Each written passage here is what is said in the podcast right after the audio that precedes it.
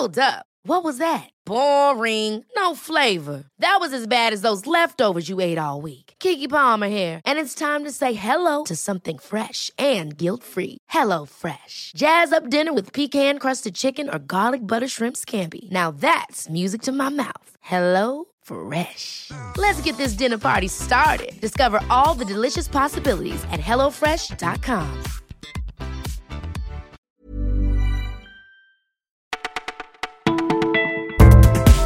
Bonjour à tous, vous écoutez Le Parisien, c'est Martin qui vous parle. N'oubliez pas, mais c'est aujourd'hui dimanche 17 mai, la fête des pères. Un petit coup de fil ou un cadeau sera le bienvenu. Pour le reste, voici notre sélection du jour. Dispersion dans les rangs de la droite, chez les Républicains, ça grince. Quelques jours après avoir été rappelé à l'ordre par le patron du parti, Laurent Vauquier, la numéro 2, Virginie Calmels, s'explique. Elle n'avait pas hésité à critiquer un tract du parti, trop proche de l'extrême droite selon elle. Eh bien, elle persiste et signe. Ce tract, c'est exactement la rhétorique de ceux qui jouent sur les peurs pour se faire élire, renchérit-elle. Avant de prendre ses distances avec le président des Républicains, Laurent Vauquier veut d'abord défendre ses propres idées. Il estime qu'il doit son élection qu'à sa seule personne. Je ne partage pas cette vision. Qui préférerait que son parti se recentre, ce n'est pas parce qu'Emmanuel Macron penche vers nos idées qu'on doit se déporter plus vers la droite, les principaux intéressés apprécieront. Une autre femme qui passe à l'offensive ce matin, c'est la ministre des Transports, Elisabeth Borne. Pour elle, la réforme ferroviaire s'est terminée, c'est voté et les cheminots doivent reprendre le travail. Elle aimerait bien que les grèves qui continuent ce dimanche et demain lundi s'arrêtent, mais la CGT et Sudrail ont annoncé qu'elles seraient prolongées en juillet. Ça n'a pas de sens, il faut revenir à la raison, désespère la ministre. Elisabeth Borne qui accuse la CGT de mener une grève politique, non pas pour la défense du service public, mais contre le gouvernement en place.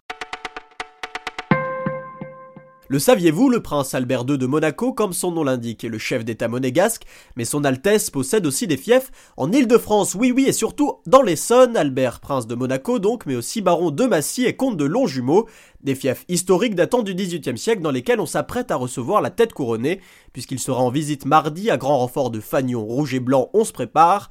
José, lui, n'a plus de place sur les murs de son restaurant entre les drapeaux de la Coupe du Monde et ceux de Monaco. La Royal Mania, ce n'est pas qu'en Angleterre, mais c'est aussi dans l'Essonne. Il ne faisait pas vraiment les fiers nos coqs bleus au moment de retourner au vestiaire. Alors certes, la France a battu l'Australie 2-1 pour son entrée dans le mondial, mais que ce fut dur face aux petits poussés du groupe. Alors voici nos quelques conseils au sélectionneur Didier Deschamps avant d'affronter le Pérou. D'abord se remettre d'attaque, Mbappé et Dembélé ont déçu, pourquoi pas les rappeler sur le banc, un certain Thomas Lemar serait ravi de montrer ce qu'il a dans les jambes.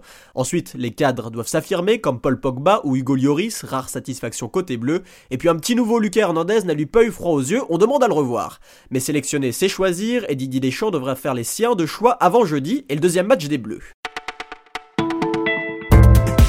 Voilà, vous écoutiez le Parisien, c'est tout pour aujourd'hui, mais promis, on se retrouve dès demain.